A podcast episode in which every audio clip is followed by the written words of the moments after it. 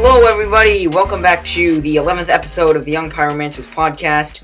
Uh, here with me are my co-hosts. First up, Charlie, aka Mr. Graveyard, uh, aka Sultai Man, I'm and we also have Miles, who likes playing lots of things from the graveyard as well, except in an aristocrat's Taste of Hollow style.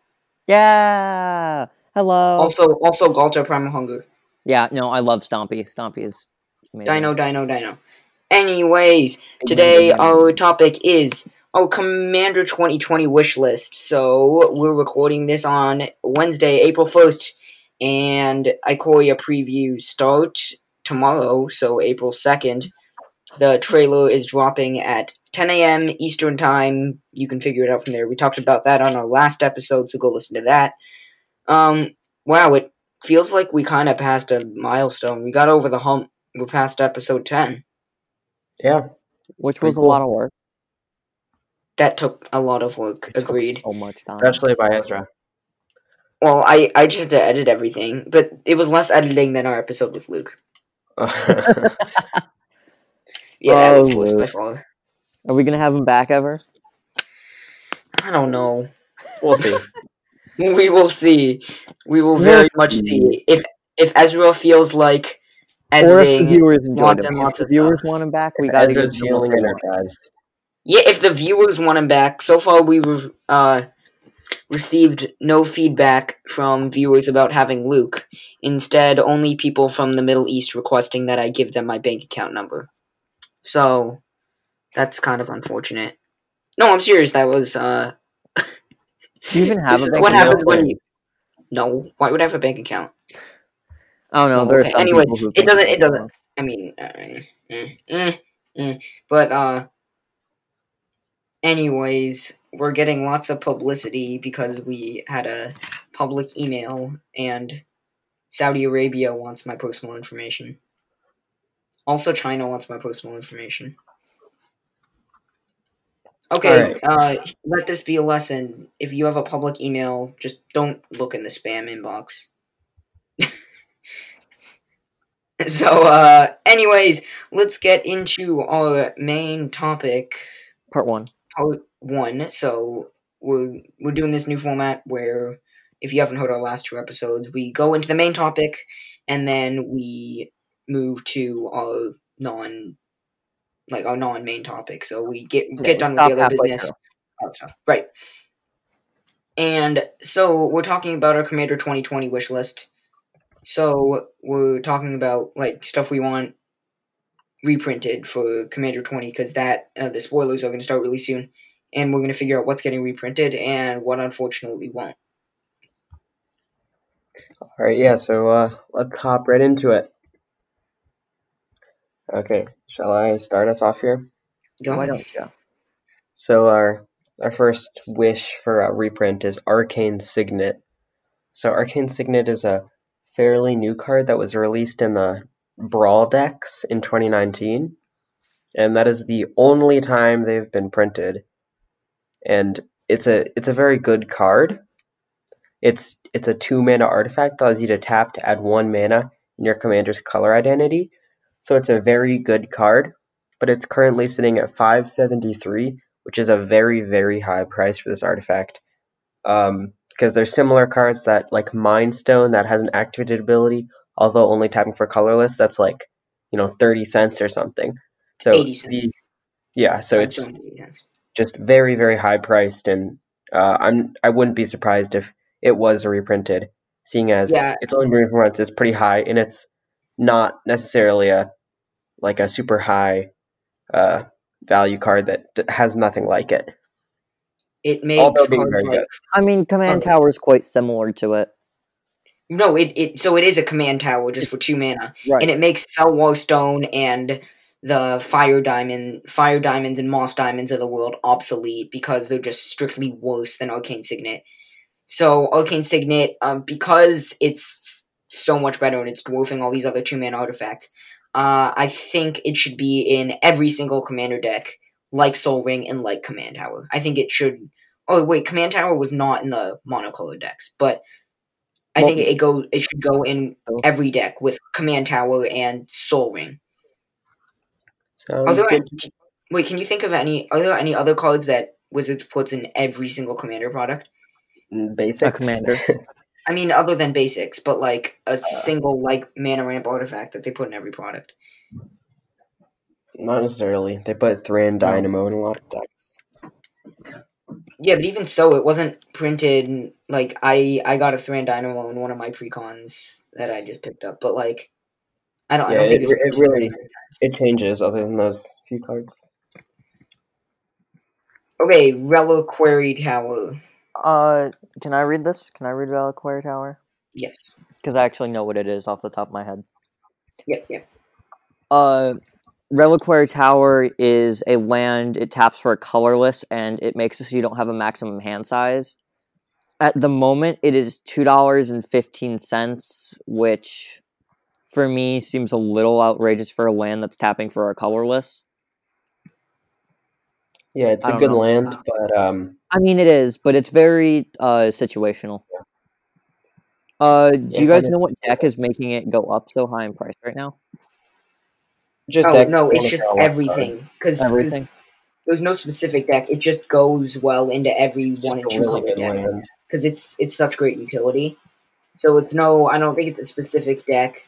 I mean, it's being played in, like, I guess Oza could have driven up the price, but this card, yeah, I mean, this card has recently spiked, even though it's printed in the core set and uh, some other products.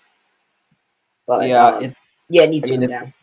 it's already not super outrageous as a price, but it wouldn't hurt to see it go down and become a little better. Because like similar cards like Thought Vessel, this is kind of similar to the Command Tower Arcane Signet thing. Thought Vessel taps for a colorless. It's a two mana artifact, but it also says you have no maximum hand size.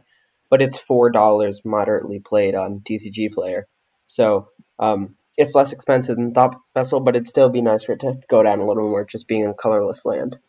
So yeah, Reliquary Tower right after it was reprinted went down to two dollars, and that was all the way up to three again. But like in the past, like if we look at the Commander 2014 printing, like it, it's now three dollars and forty two cents. But it's been, but like when back when it was getting reprinted, like every set, it was, yeah, it was, it was, it was down, kind kind of low. But anyways, it's been re- really high. Back in Dominaria, it was like six dollars. So like this this land always has needed uh, reprints, and even though it was printed in a widely printed set, core set nineteen, it was still it yeah it still didn't go down very much. Yeah, it dropped to a low of one dollar and fifty cents. One I remember I was playing against a deck at camp that was Treasure Find, Zombie Infestation, and Reliquary Tower.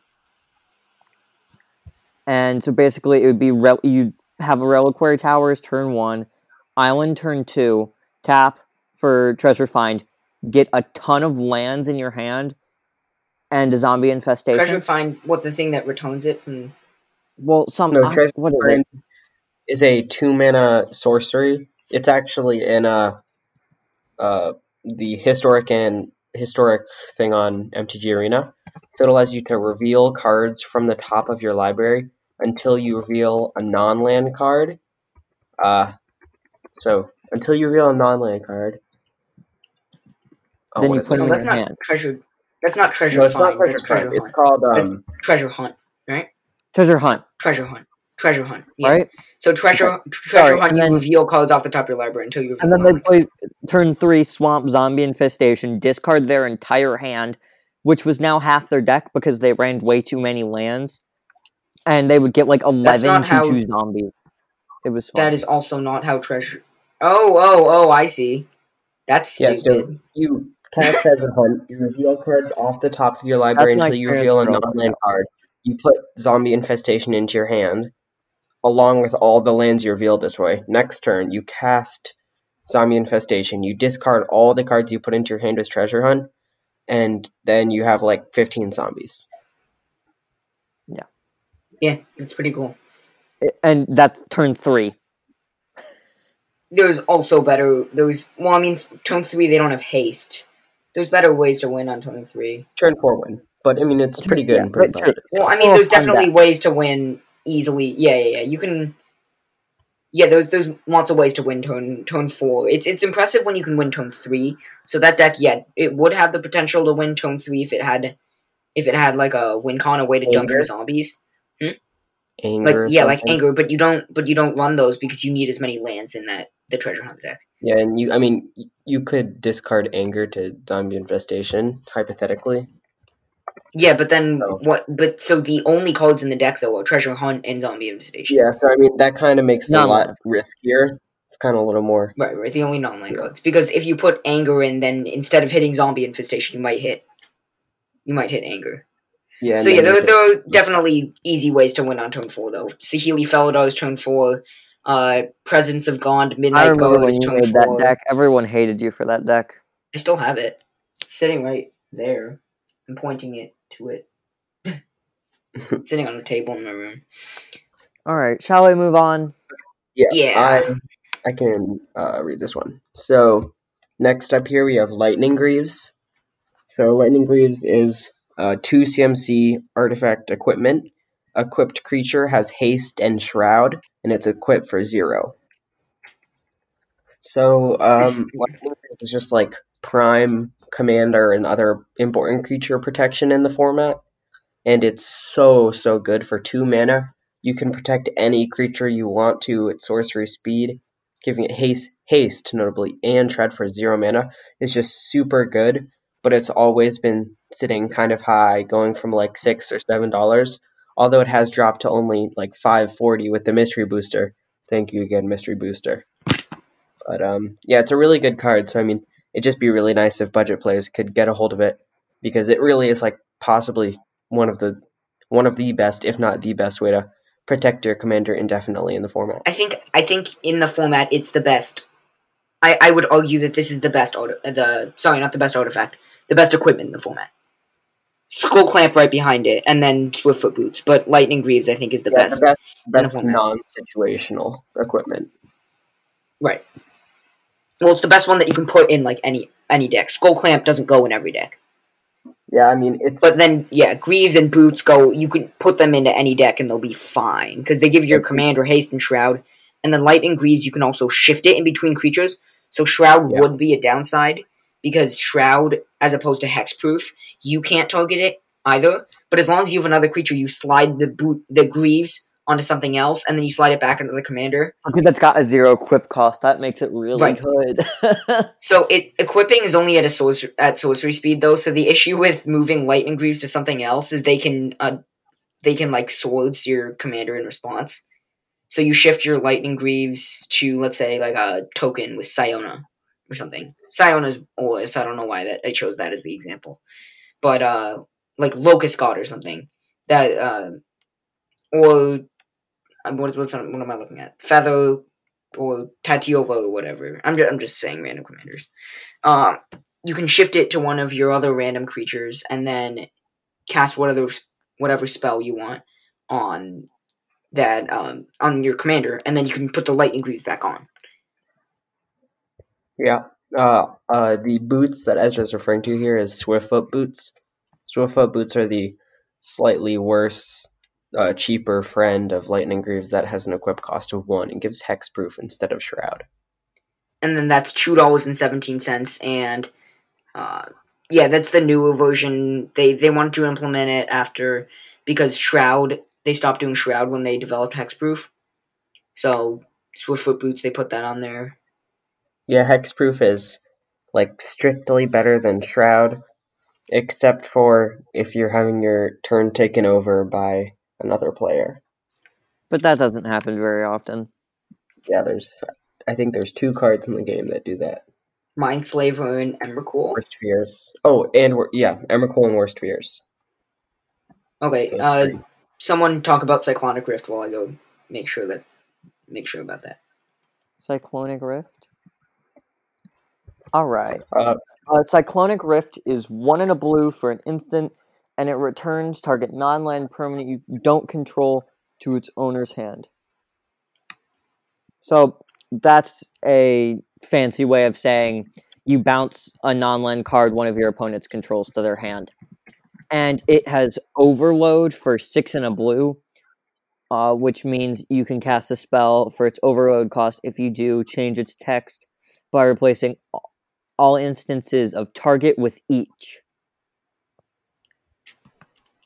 Yeah, so Oh. um, Cyclonic Rift is kind of like an iconic blue spell. Uh, I mean, it's it's played in near every blue deck that can afford it because it's just so so good. So I mean, there are typically around five to six mana board wipes that return everything to its owner's hand in blue. In Cyclonic Rift, as well as only being a two mana instant to return an on-land permanent to its owner's hand, which is pretty good seven mana to return all non-land permanents your opponent's control of instant speed is just So basically, good then you just kill at so least one of right, and then you kill one player that turn. yeah, it Because just by the puts you time it's so turn far seven, ahead. you've got a lot of stuff out, most likely. Yeah, yeah, it just yeah. it's just Oh. really expensive, Crazy. and it's such a good card that we would like to see it get a, at least a little bit cheaper. Because yeah, I right now another it's over one. twenty dollars. Mind Slave. I mean, sorry, not Mind Slaver. Sorin Markov's ultimate. You control target player during that player's next turn. I forgot about that. Sorin had that because everyone just uses Sorin's minus three, which is target opponent's life total becomes ten. Oh, that's a good card to pick up. It's now four dollars because of Mystery Booster, down from thirteen. Mystery Booster is honestly the best thing. It's so great for Commander because it reprinted so many cards. Yeah, it, it is good, and so I mean, Cyclonic Rift is uh, finishing off here. Cyclonic Rift is a fantastic card. You just want to see it drop in price a little. yeah, it's very expensive. So like I've like I didn't even know exactly what sets it was printed in because I've never played it in a deck. It's just too expensive. So yeah, I don't own a copy. I don't plan on owning a copy unless it comes down. In which case, you're gonna buy four. Right. Put it all in all of my blue decks. So um I mean, honestly, if it comes down, you should just buy a bunch because eventually it'll go back up. oh yeah. Yeah, so if this gets reprinted in C twenty, everyone go buy out Cyclonic Rift. Or buy the deck that it's in. It's a terrible idea for po- for wizards to put Cyclonic Rift in a precon though, unless they like, yeah, because it's blue. People like this happened with True Name Nemesis back in C thirteen. They uh, they printed True Name Nemesis, which became a legacy staple, so everyone bought out the Jeleva deck, and uh, so that's how I ended up with my bulk from that Grixis deck. But I don't have the True Name Nemesis because it got taken out. Um, Unfortunate. yeah, unfortunate. Uh, Commander Sphere. Commander Sphere is a three mana artifact with tap and add, and it has the the command tower text. So any ma- one man of any color in your commander's color identity, Which and then I sack it to draw code. Yeah, it, it's a very good card because it just taps. It's a Manalith essentially because it, it taps for all the colors that you need, and then you sack it to draw code. Okay, one thing that is worth noting though is do not play this, as well as like Arcane Signet, in your Traxos Scourge of Kroog decks and your Hope of Ghirapur and your uh uh Emrakul.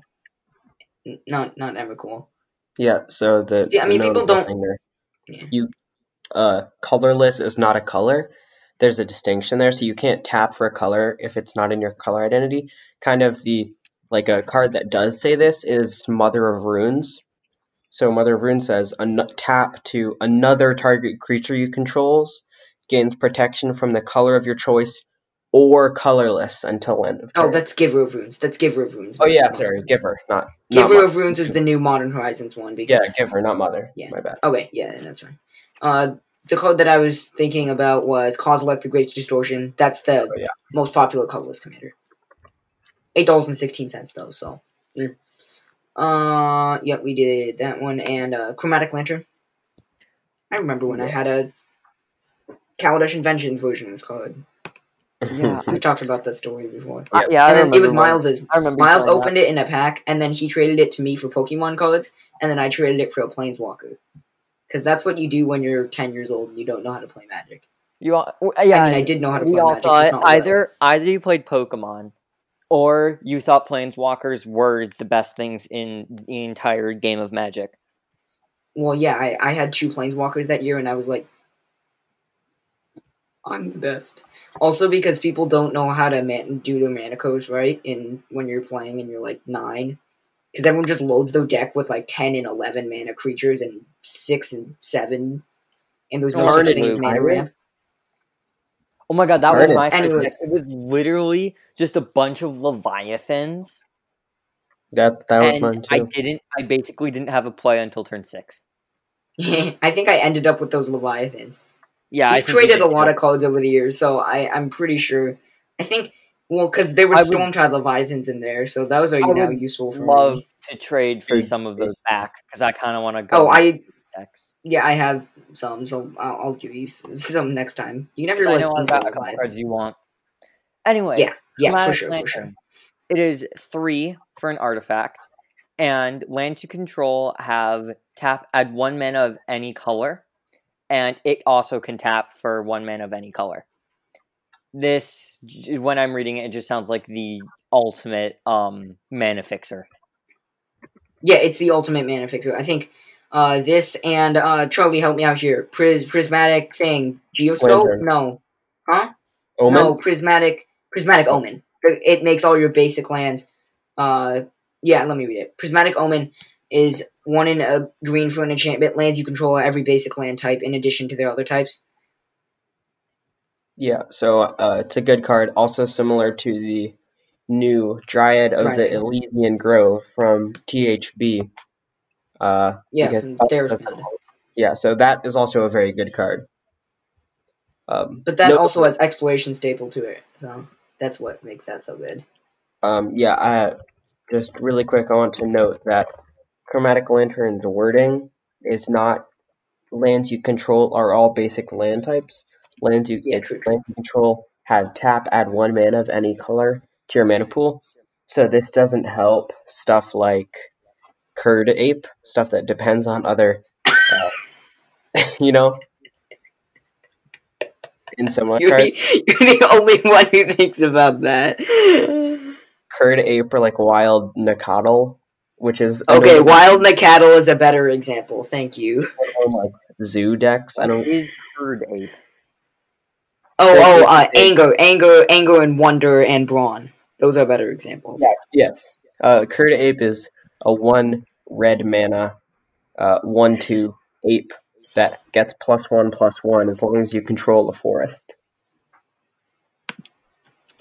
So there's an archetype called Zoo, where you play a bunch of different with stuff like Kird Ape and Wild Unikado, which Yeah. get which become bigger if you control other land type. And so there's an archetype where you just have a lot of these small creatures that are big because of lands, then you swing and do damage and that kind of thing. Okay, so yeah, that cycle is anger, wonder, brawn. Those are one of the ones I'm thinking about. But there's also filth and glory. Wait. Oh, not. Yeah, it is glory. Filth is the. Oh no, my bad. It's valor. Sorry, valor is the cycle. The the judgment cycle. So it's valor, uh, valor, filth, brawn, wonder, and anger, and then they all do something as long as it's in your graveyard and you control a basic land of that color. Creatures you control have X Y Z.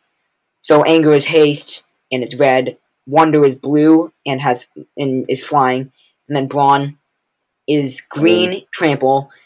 Filth is black and swamp walk. Like, come on.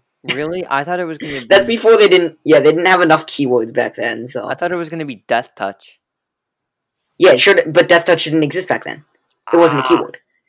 That was until like 9th edition where they revamped all the keywords. I think it was 9th edition. Anyways, and then Valor was First Strike, but should have been Vigilance, but Vigilance also didn't show up until 9th edition, so. Or 8th edition. One of those. And again, First Strike isn't things. bad. Yeah, First Strike isn't bad, but Vigilance would have been more flavorful and more Yeah. true to what White is. And then Filth Yeah. definitely should have been Death Touch. Oh yeah. Yeah.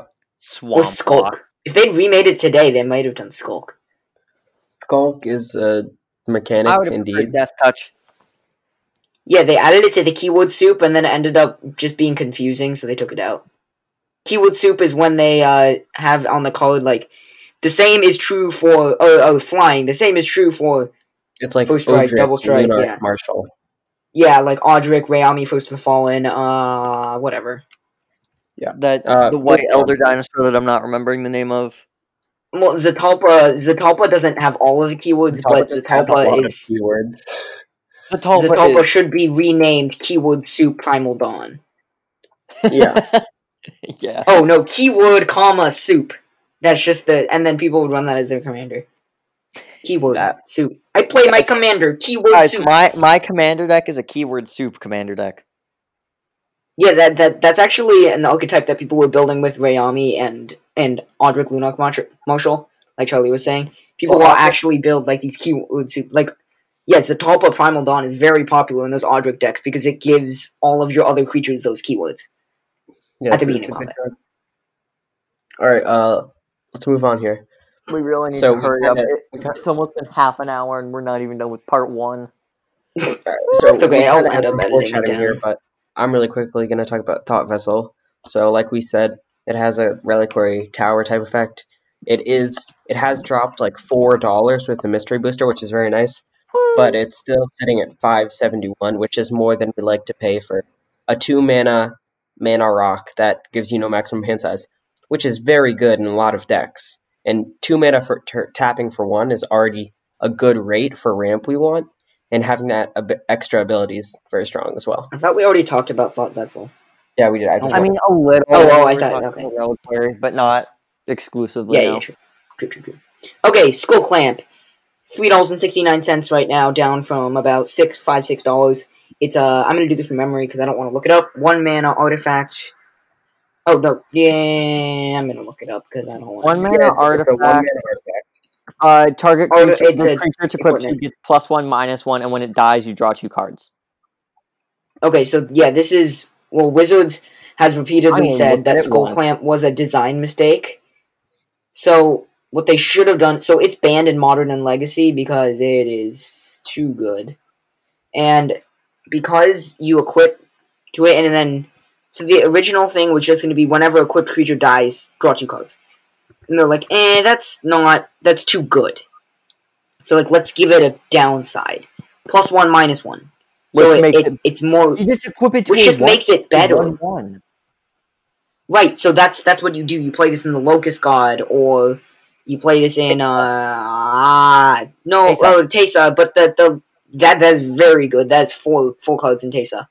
But uh, what's the one tappy lady Selesnya? Charlie, you had a deck for a short time. Oh, Uh, um, Emmara Emmara Solar Code. yes. Yeah, okay. So then Skull Clamp, anything that creates one ones or zero ones. This with Avenger of Zendikar is stupid. Anyways, you just Oh equip this to oh Avenger no uh, Avenger before you play a land. But anyways, you just equip it so it's one mana draw two cards, which Very is with uh, almost ancestral recall. Yeah. Also good with uh, Darien, King of Sheldor.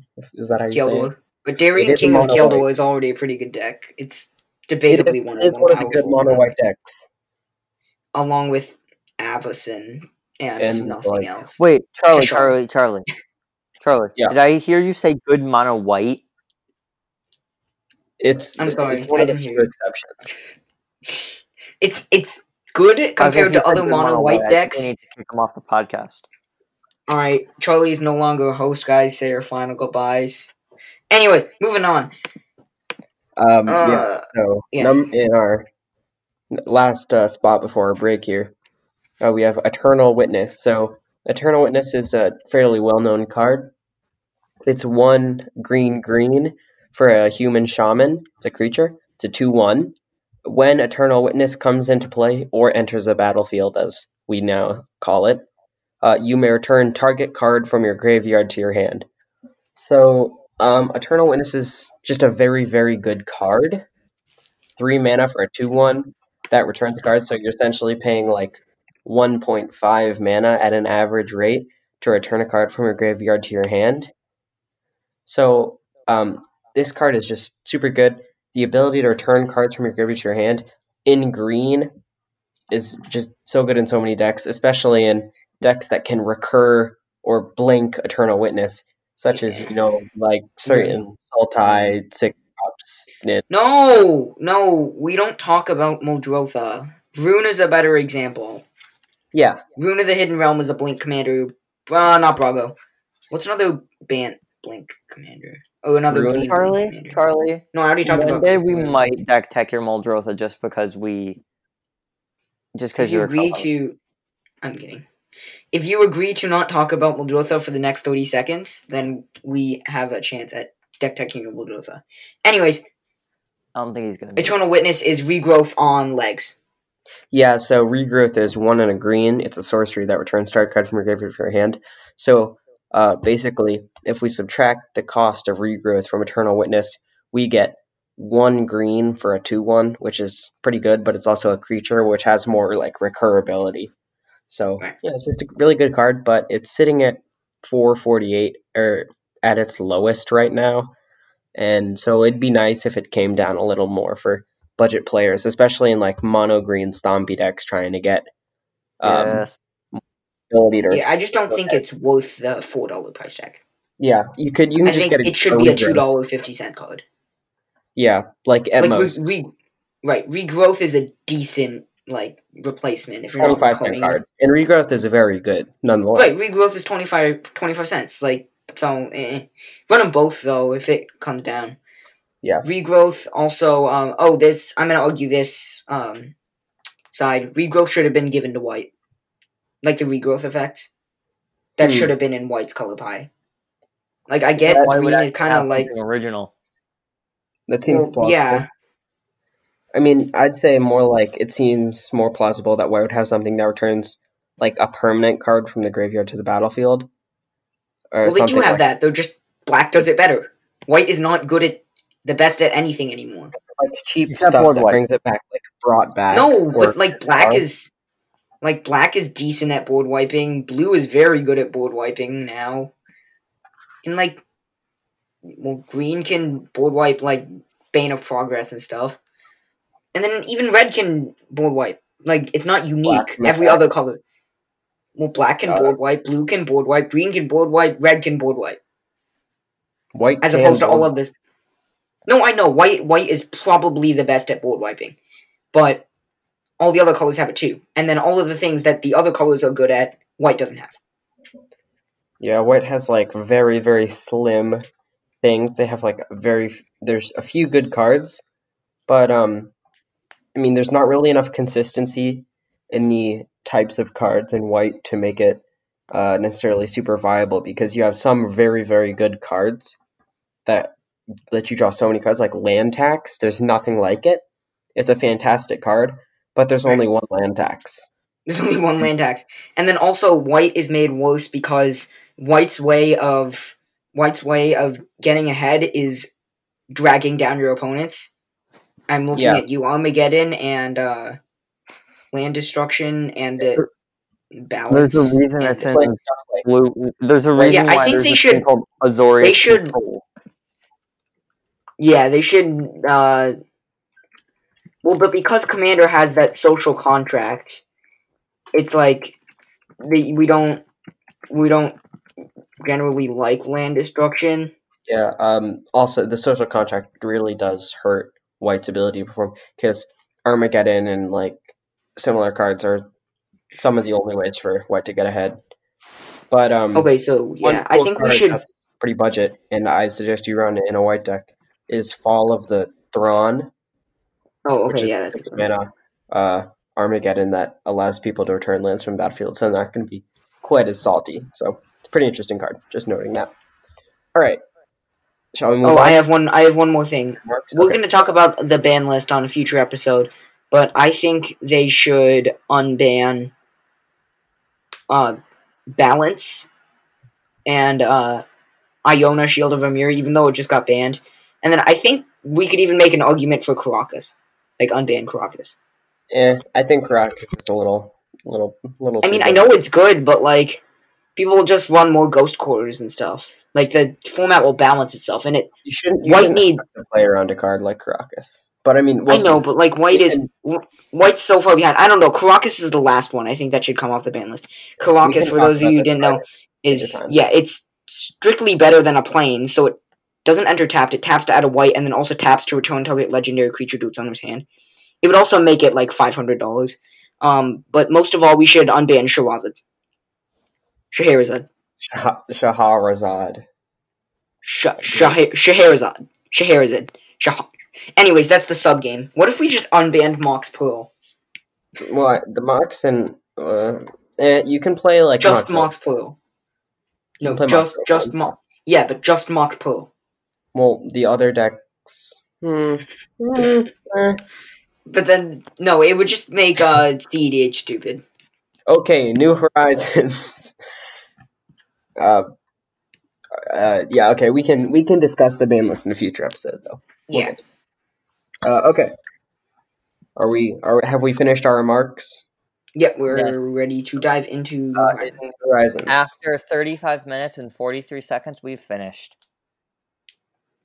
Okay, uh, I call ya mutate. What is it? It's probably like escape, but like you exile stuff from the graveyard or something. If But when I you- guess, I'd say it's going to be similar to adapt. I, I, yeah, I mean, I think it's kind of similar to adapt, but also what people are speculating about is because you're casting it. It says like you can cast it for its, um, Mutate for its cost. mutate cost from its from the, your graveyard. So I think when you mutate something, it be like you combine it, like you know Grusilda Monster Masher. Yeah, that's exactly. No, I was thinking. I was thinking stuff like uh, Mairsil the Pretender. So, like, you exile cards or do some other effect with your graveyard as an additional cost, and the mutation comes from you like you get the activated abilities of that creature. So I think Grusilda Monster Masher, although being in an unset, is a possible kind of concept of the. Okay, yeah, but I Um, think it might actually just literally be the Grusilda text. Grusilda uh, is an unstable card, but she has put two, t- uh, three black and a red and tap it. Uh, put two target creature cards from graveyards onto the battlefield combined into one creature under your control. So it wouldn't be that exactly, I guess. So like when you cast something from it for its mutate cost, it goes and it mutates another creature, and then you combine them so they have so it's just combined. Because it's all about this building your own monster, and then you just build this one giant monster. This sounds very fun for like Voltron stuff and such. I don't know if Yeah. it'll be that exactly, but like maybe maybe what Charlie was saying, the Mairsil the Pretender text. So you put it like exiled under that card, and then it gets the activated abilities or the power and toughness or something. Yeah, um, I'm very excited. I'm extra excited because I want to see more Krakens.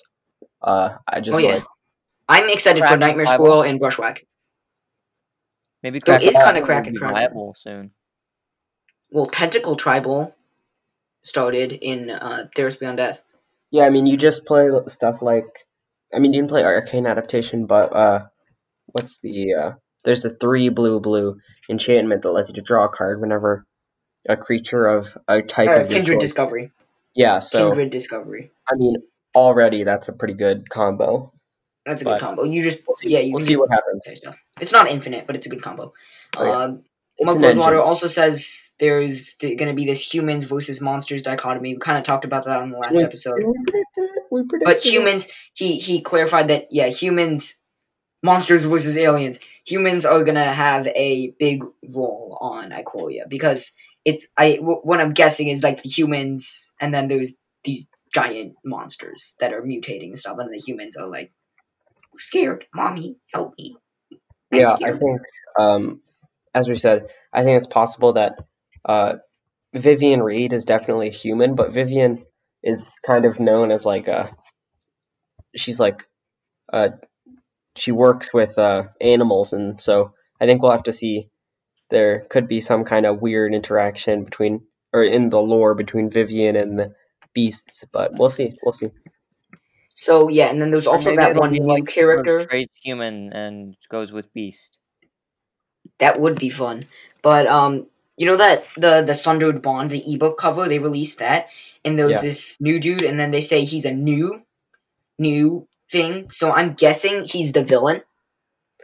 Yeah, that seems very. And so plausible. he's probably one of the planeswalkers. There's gotta be Vivien guaranteed. Oh yeah. And then so yeah, Vivien, the weird dude, and then probably another returning character, because they normally do well, okay, so Oh, maybe not. Maybe it will. No, yeah. So they normally do two returning and then one new planeswalker. So let's say so Eldraine, we had so we had Rowan. Ashiok, Oh and no, no, no, Eldraine. Eldraine. I'm going back to Eldraine, and then I'm gonna do so- theirs. Oko. Oh, here, let me search this up.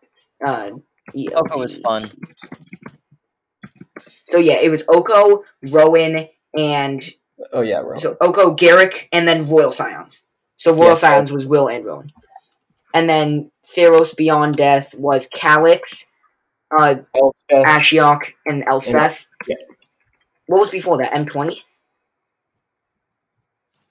I can't M twenty was oh M twenty was a lot though. well, M twenty was a core set, so M twenty was a core set, so that was different. And then uh, War War of the Spark was before that. War of the Spark is a planeswalker set, so Oh, oh, Yeah. that that's confusing. Okay, but anyways, they're but they're the the mythic planeswalkers because those what they were the main characters. They were Liliana, Gideon, and Bolas. So those were the mythic planeswalkers. so they, they they tend to kind of follow that pattern, but we'll see if they we'll see if they continue it here, which we presume they will, or they will definitively. It appears.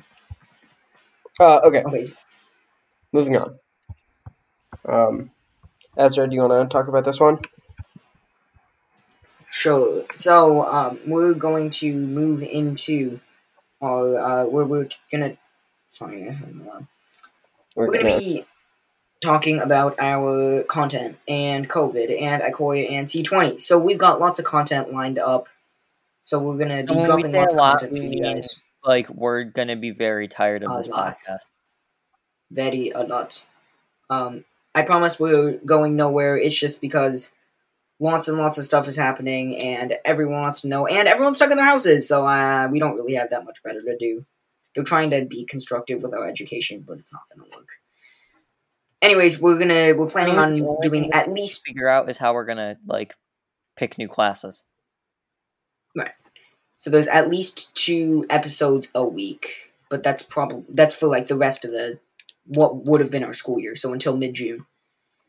Uh, but most likely more than that. So this next week, we're planning over the next eleven days. That'll take us into the end of spoiler season.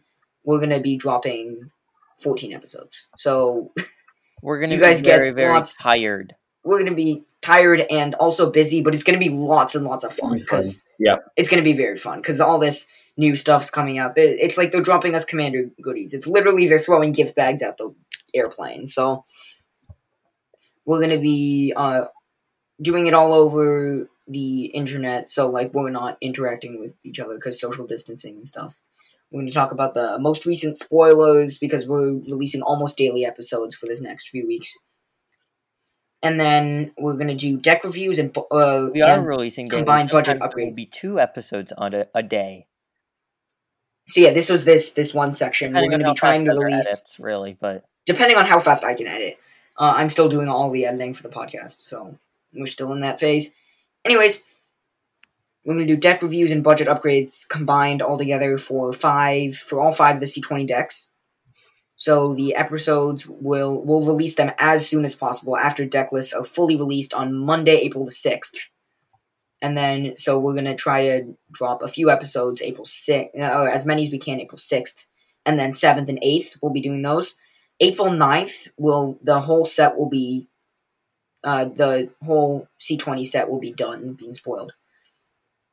So April 8th we'll record. April 9th we're going to release the whole set review for C20. So we're just going to talk about overall. That's going to be a shorter episode because we're just discussing like total reprint value of all the decks, what we think was better from last year, overview of all the decks, stuff like that. Uh, any other unfinished businesses that we didn't. What goodies we get? Yeah, Always That's- exciting. It's so Oh, yeah. exciting. We never get these two sets at once. This is like the first time like ever. But it's gonna be great. like, I it's can gonna be remember. fun. We're getting two gigantic sets. This is like I'm severely considering actually renaming this episode our Commander Christmas wish list because Ezra, no, Like, you have Commander to come Christmas up is- with Commander Easter or something. Commander Easter eggs, because we can't go back to Christmas now. I want Christmas. No, Oh wait, if we get Christmas, then everyone gets Corona again. Never mind. All right, we All want right, um, Commander Fourth of July.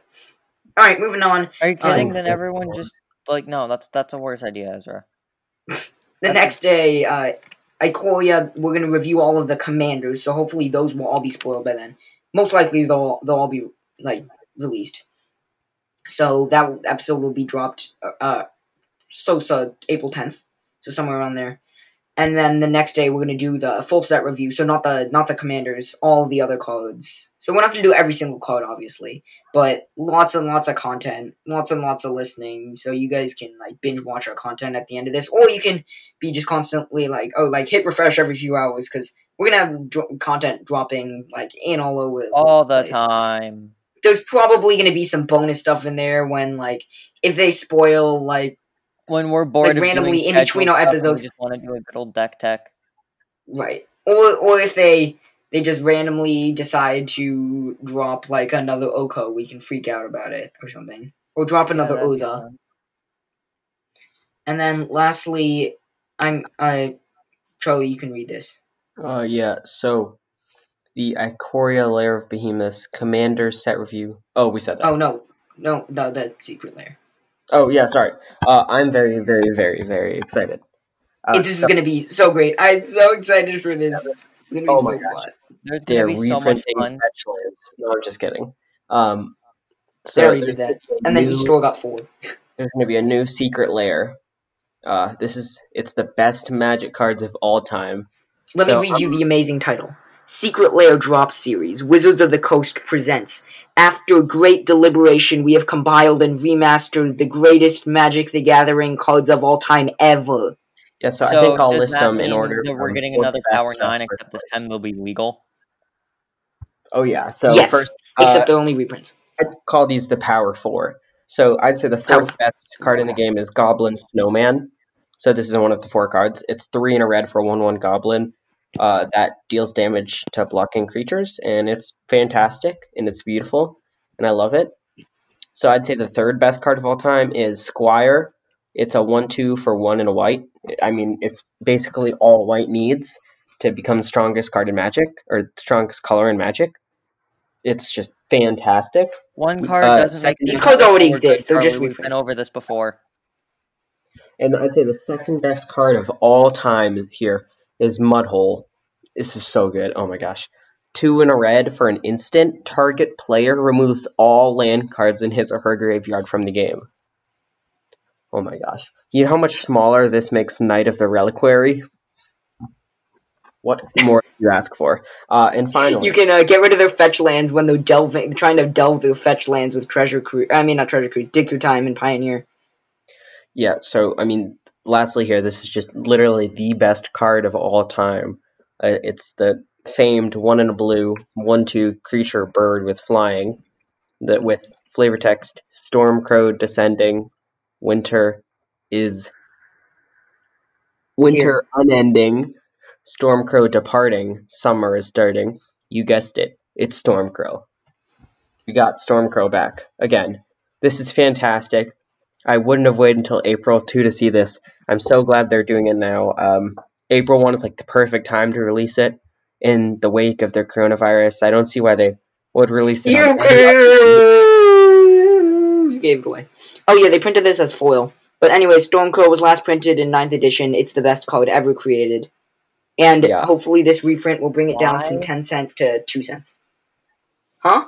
Because it just is. It's a 2 mana 1 2 with flying. So What you- good. It's so good. Alright, everybody, the joke's over. Did you, did That was know funny while it that lasted. Stormcrow can fly over, uh, like, all you guys the are just going on, and I'm over here just like, wait, are you guys insane? Did you not realize that this is Wizards' April Fool's joke? Okay. They do this on most years. Stormcrow can fly However, I over. do like the Goblin Snowman. Goblin Snowman, I like. It's already a card. It's just a reprint. Stormcrow wins by itself on turn 20, 23. 23. That is- Agreed. I like the original art for Goblin Snowman, though. It is nice. Okay. It's a cute snowman. Okay, we're done here. Anyways, that was uh, Wizards' April Fool's joke. Happy April Fool's Alright. Day f- to all of us to you. Don't do anything Alright. cruel. W- Corona's already bad enough. yeah, and now we have our uh, Treasured find. Oh my God, Treasured Ezra. find. Ezra, Instantly. Remember in third grade when our teacher was like, "Your student teacher is leaving," because and but we loved our student teacher, and everyone That got was funny. so sad. And then it was April Fool's Day. Yeah, That wasn't a every very single fun person joke. believed it. There was not That wasn't a very fun joke, though. who did not believe it. It was amazing. Because student amazing. teachers leave all the time because it's like, eh. Okay, anyways, treasured find. My treasured find is Timetwister. Time Twister Oh, is okay. This card. joke is no longer funny. It is. It is. But anyways, our, our what we wrote down in the outline was minus Timetwister. Time Twister is a very expensive magic card, and we didn't feel like doing treasured find, and it's April Fool's Day today, so Yeah, Mine so, is um, Mox Lotus, which I think is just the best card in the game. Obviously, yeah, one hundred. It's a fifteen mana. one to hundred tap- mana. to Oh, 15. for infinite mana, and then you can pay hundred to add one mana of any uh, color to your mana pool. And it says you don't lose mana, you don't lose life due to mana burn, but mana burn isn't a thing anymore. Uh, mana burn isn't a thing anymore. Uh, and then Charlie, why don't you read your Yeah, treasure so find? my mine is actually like legal and cheap.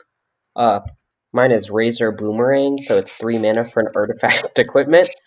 Uh, equipped creature has tap, unattach Razor Boomerang. Razor Boomerang deals one damage to target creature or player. Return Razor Boomerang for to its owner's hand. So You know, for the small price of paying five mana and tapping a creature you control, you can repeatedly deal one damage to target creature or player.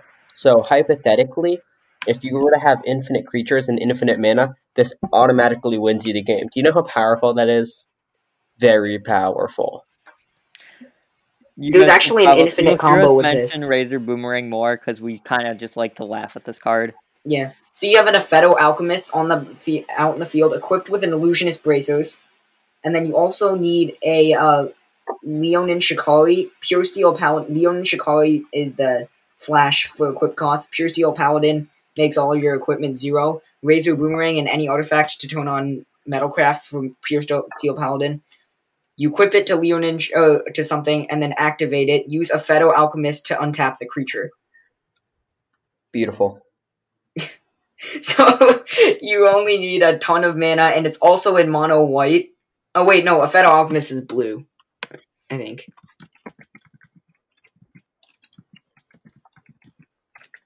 Yeah, Aphetto Alchemist is. Yeah, Aphetto Alchemist is blue. Anyways, Azorius Infinite Combo with Razor Boomerang. Alright, we're gonna get back into our main topic, which is very short. It's talking about how Yeah, we can fix is mono white in C20. Yes. Wait, How can we fix mono mono white? white? we No, want, not we possible. want mono white. It Oh, is, guys. but It's possible. Help. it is possible. It is possible. It just needs lots of help. So, Mono- what are you? How how do you think we can fix white colors pie, uh, white's color pie while staying in the color pie, like staying within what it can do? I mean, how do we give it card draw? Because that's the biggest thing that white needs. How do we give it card draw? I mean, there Uh, is card draw Zoro. and like revitalize or revitalize. No, but like n- card draw, you know what I mean. Card draw is more than one card because that's just revitalize is just a cantrip. The And next so is, time like, you bandage. create a treasure Uh, token, you may pay two if you do instead draw a card. I think that What you they- mean, smothering tithe, like, when brother? gain Yeah. life, draw a card. Because when I Oh, that exists, but that's not. Oh, that that's uh, Dawn of Hope. But it's Dawn of Hope is like bad. You I mean, to it's pay not- two. Right, right. You have to pay two whenever you, you gain life. So right now, White's best options for card draw are in the form of artifacts. So Well of Lost Dreams is pretty good, and then also there's also what, what's it called? Idol of Oblivion in token decks. So Idol of Oblivion lets you tap to draw a card. It's an artifact that taps to draw a card, and then. Hang on, let me read Dawn of Hope. Dawn of Hope is one in a white for enchantment. Whenever you gain life, you may pay two if you do draw a card and then three in a white create a one one white soldier creature token with lifelink. But it's just not efficient. And then Well of Lost Dreams is colorless. It's four colorless mana for an artifact. So four four generic and then for an artifact. Whenever you gain life, you may pay X, where X is less than or equal to the amount of life you gained. If you do draw X cards. They should do this, but then somehow make it white.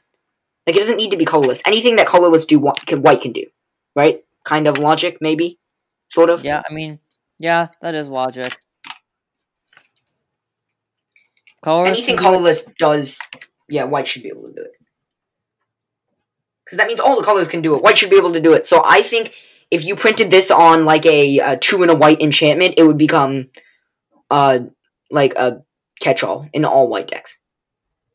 Like I think you'd play it in most white decks. Well, yeah, if there's If this was on a two and a white. option for white decks, it'd be in everything. It'd Right, so everything. smothering smothering tithe is in like every white deck because it's actually good white mana ramp. But like white doesn't have issues with mana ramp, it has artifacts. Artifacts are just easy to remove, that's all. Yeah. Yeah. I mean, it's it's a predicament. So do you think there's any other way that so so they gave so red couldn't draw cards up until like um fifteen? I think not what not well. The red, It could do, red like, tormenting very voice. red way of doing it, and like Right, and that's well. There's also impulsive draw. Impulsive draw is a very red feeling thing, and that was devised back in M15 uh, with Act on Impulse. I believe was the first one. I feel like So white, act on- white has kind of been like squirreled into a certain corner of the color pie that allows it to Right. not draw cards, and it needs a color pie shift in order to really become relevant. If I'm being honest, Yeah, What Act on Impulse was had a M15. relevant- a major color, What if or at least become complete, like, relevant, like a major color like green or blue. Hang on, I, I I can't hear Miles. No, I'll say that again. What if white just got a complete color pie revamp? Like it just became a new set, basically. I mean, they could try that. They're not. They gotta do it soon. Color, essentially. You have to make I mean, it. they gotta do it soon. Like, it still has to fit in the color pie. It just don't just don't break the color pie. Don't give white divination. Like that doesn't make any sense. But what if there was a way for like, Like, white to don't- like Revamp its color pie, but don't mess with everything else's. Yeah, so they need to completely like re-up White's White game. So it needs a way to draw cards. So I was just thinking about ways for White to draw cards. So White can relate it to life gain. It could also maybe be like something like whenever a creature with vigilance attacks or blo- uh attacks. Whenever a creature you Oh, oh, control doesn't oh, tap while attacking. Oh yeah, or you can just say vigilance. It's keyworded, so you're allowed to say that. So whenever a creature with keyword, like with life, oh, lifelink or first strike attacks, draw a card. Or whenever a creature with vigilance deals combat damage to a player, draw a card. That like Right. feels white. I think you need to have it like gain gain life as well as drawing cards because like Or you could say yeah, like draw. lifelink. green has harmonize, red has But Uh, well, harmonize was a color pie break though. It shouldn't Yeah. have been printed. red has stuff that lets you discard cards and draw cards, and then black is the one I think it's most relatable to. You draw cards and you lose life. I think the inverse of that is what you gain life when you draw cards. I think that's that could Yeah. What if we? What if we did like a four mana divination? So like it- three in a white, three in a white, draw two cards, and you gain two life. Yeah, or I mean, like, there's already stuff kind of like it. Like, like I said, revitalize. It's one in a white. You gain three life and draw a card. So I mean, you can. I think you can just like upscale that and make But a higher CMC version. Right, higher CMC, draw two cards. Draw two cards because then you're actually gaining code advantage. That's what uh, Yeah. Revitalize doesn't have. It doesn't actually give you code advantage. It's called parity. That's what we call it. Yeah. So um yeah maybe what if what if White could do something like draw cards off the bottom of your library or something? That would be wonky for like tournament Weird. and stuff. But like That seems improbable. It just well because Grenzo so far is the Grenzo and uh, Grenzo's the only card that really like uses the Yeah, bottom of the library. kind of, is kind of like a weird card, but I think um like drawing cards from the bottom of your library is not really a a thing that's promoted because I think it reduces like I think it just reduces the quality of gameplay. That's true. And then also people will look at like the bottom of your yeah. It I- I don't think that's you really idea. dislike stuff like that that just like messes with the game suit a ton. What if you exiled? What if you did what White did? You exiled cards, but then you weren't allowed to play them unless you gain life this time. That seems That actually seems pretty good. So like That there's, it's like, a white act on thing impulse. because because a lot of white Right. removal is like expensive exiling. So let's say act on impulse was the original White card. So let's say they printed this into a set like let's say Zendikar Rising because that actually seems like a plausible place to do something like that because you're because Zendikar a new plane, like the Eldrazi are gone, everything's sprouting from the ground. Let's revamp White's color pie. So, let's say two and a white for a sorcery. Exile the top four cards, five cards of your library. Until end of turn, you may play cards exiled this way if a creature you control, uh, if you gain life, life this turn. If you gain life this turn. That'd be a How lot about of this? fun. It's kind of like a red phrasing. I was just kind of thinking about this. At the beginning of your, so it's like um, oh, what's it called? Something of horrors, theater of horrors, maybe. Um, Oh, Theater of Horrors, yeah, Theater of Horrors. top- at the end, beginning of your end step, exile the top card of your library. Then there's the second line of text that says, um, "You may cast cards exiled with card name if you gained life this turn." Yeah, so you exile it under something. So something like Outpost Siege. So Outpost Siege, it would be like so Theater of Horrors is one black and a red for an enchantment. At the beginning of your upkeep, exile the top card of your library. During your turn, if an opponent lost life this turn, you may pe- play cards exiled with Theater of Horrors. And Yeah, then I mean so it's, it's not it's not super white, but I think that's a pretty reasonable shift to make. right, so we exchange this cards. with yeah, we exchange this with Yeah. during your turn. If you lost, if you gained life this turn, you may play cards exiled with Theater of Horrors. Oh, not with Theater of Horrors, with Yeah, and Oh. white white also likes exiling stuff and like banishing light and path. So I mean, I think that seems reasonable to say the least. I, yeah, I think that's still in the color pie. Plausible. So relating it to relating it to like uh it so that it has to do with like how many I'm sorry, like life gain or vigilance or something that's already white. I think life gain is the most. I mean, it's still kind of like, eh, because Right. like it would make not very super- restricted to life gain. So It's very wait, so, dependent on other things. wait, what if we said uh had like a sorcery that said or an instant maybe it would probably be a sorcery. Let's say it was like Oh no, no you okay? So it's it's a like a four or five mana sorcery, and it says Okay. You gain two. You gain one life. Draw a card for each life you've gained this turn. Yeah, that would be cool. Um, that, that no, that would be really good. What about like yeah, I think that would that would actually be like. I'm hearing you guys 'Cause mention they did with, like, four and five mana stuff, but we need cheap card advantage. right. So that's what I was gonna say. Like one in a white, uh, one in a white exile. It's like light up the stage. So like Maybe something two in a red, similar to exile the a top- Course. that that's that's what I was gonna say. So like it's it's a mix in between light of the stage and chart and chart a course. You exile the top three cards of your library. You may cast them this turn if you attacked with one or more creatures this turn. Well, So like it requires you to send your little chumpy dudes into battle, and then you can cast them. mhm. I think that would be fine and within the color pie because white attacking is something that white does, and then white plays creatures, and then that's definitely in the color pie. I think it's a little bit of a stretch, but I think wizards can do it. Yeah, um, I think this these seem interesting, and this could be a possible thing we want to discuss uh, for a whole episode sometime in the future. Yeah.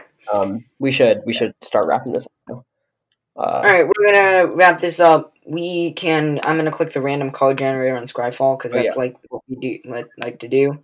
We haven't done it in a while. Uh, I was just thinking before oh, we started cool. recording, I was like, we haven't been doing that. And then it made me All right, sad. we've got uh, reverse damage. Reverse damage is one white white. It was an alpha, I think. Yeah, it's an instant. The next time a source of your choice would deal damage to you this turn, prevent that much damage. You gain that much life. Now, what if we did this with card draw? The next time you would be dealt damage this turn, prevent that damage, draw that many cards. It'd have to be expensive to be balanced. Yeah. But I think that's also something that I could see White doing. Like White, yeah, like what Charlie said, White's been squirreled into this corner where they can't draw cards anymore. But I think sometimes you just gotta like rip off the band-aid and just go for it. Just go for it. And then Okay. White will I get have decent a again. trial of knowledge. Oh, Charlie's got a trial of knowledge, aka trivia. Okay, so uh, there are Oh my god, this is terrible. Uh, okay, so one, two, three, four, one, two, three, four, five. So there are five cards in Magic that allow in white that allow you to draw multiple cards at once that are legal in a Oh. white commander deck. And they're just white. Just white. Five. And none of them are that good. What are, can you name like two? I can name none. Oh, any They're of them Are like white popular? and they draw oh, you one of at them is least two popular. cards. Huh? Wait, hang on, Charlie. Are they popular? Mm, two of them are, sort of. Okay. Wait, So, so, they're actually, white one of them draw you at least two cards, right? One of them, I'm just going to say one of them. This one's the one you might know. So this is Alms Collector. So I think, oh, yeah, yeah. yeah, this is the. It's kind of like I think taxes is also a possible way to draw cards. Um, Right, but that feels mean. And that's why white is getting knocked in the head a bunch, because like that's its way of drawing cards and catching up on mana ramp is knocking other people down. Which is like not what people like in Commander.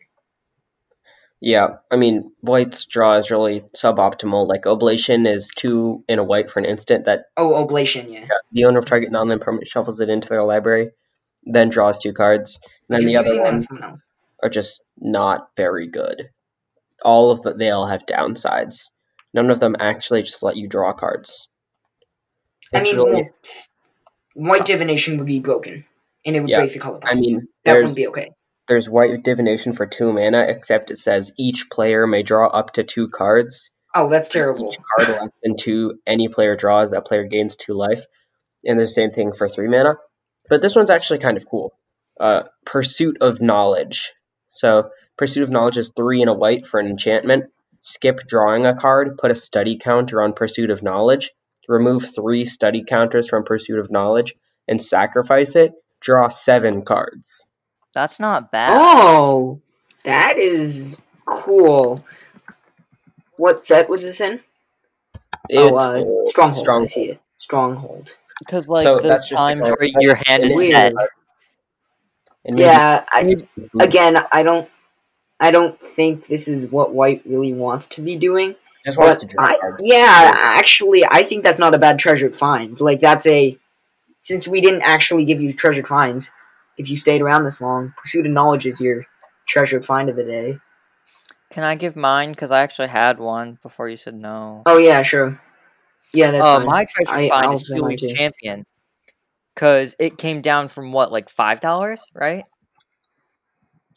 I don't even. It's just been trickling down ever since it rotated out standard, Right. and now it's down to a dollar and seventy nine cents. And, and then, uh, right, Mystery Booster, right, made it one. No, there's no mystery booster. It has only been printed in Dominaria. Really? So it's just slowly So coming down. no, it came all the way down because it was in mono green devotion for Pioneer, and then that got nerfed because of uh, Leyline of Abundance getting banned, and as well as Oath of Nissa. So now it's all the way down to a dollar eighty cents. I mean, still not the greatest in Commander, but it's it's a definitely good way to get in some early Right, damage if you're really running quickly. mono green Stompy, you should run it because, especially if you're running like, for example, I run Ghalta as my commander, and it's great. Like turn three, and it takes five out of the mana cost of Ghalta because it's three mana for a five four, and it can't be blocked by creatures. Yeah, it's good with Ghalta. It's good with Ghalta. It- It's also pretty good in Yisan because it's a good three mana thing. It's a great. It's a great three mana. I mean, Alright, three mana, anything five, four, and that alone is good, and then it has its other ability. True. That is very good. Three mana, five four. That that passes the vanilla test any day of the week. And speaking of vanilla test, vanilla cake. And vanilla cake is food, and I want food, so we're gonna wrap this up. All right, Okay. uh, Ezra, Yep. would you Also, please wrap send me food. the espresso cake recipe? Because I want to make that. I will Alright, do that. I let's- will let's send you finish the this off here first.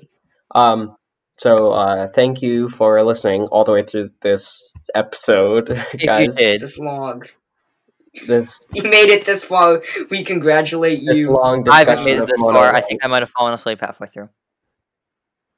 I agree. Uh, all right.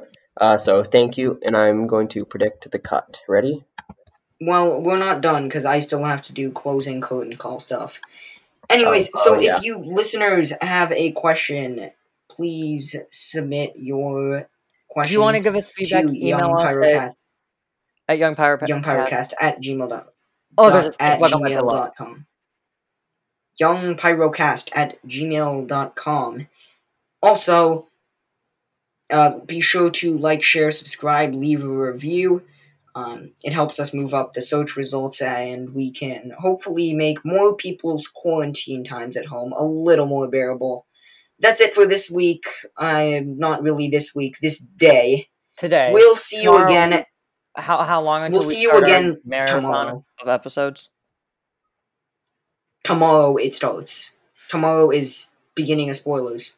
So we will definitely see you tomorrow with our Theros, I mean, uh, Ikoria first look. So we're gonna see our first look into Ikoria tomorrow. Everyone, 10 p.m. Eastern Time, 7, oh, I'm sorry, 10 a.m. Pacific Time, 7 a.m. Pacific Time, 7 a.m. Pacific Time, 10 a.m. Eastern Time, 2 p.m. Uh, UTC. So, London and stuff like that. Anyways, that's it for today, and we'll see you all next time on the Young Pyromancers podcast.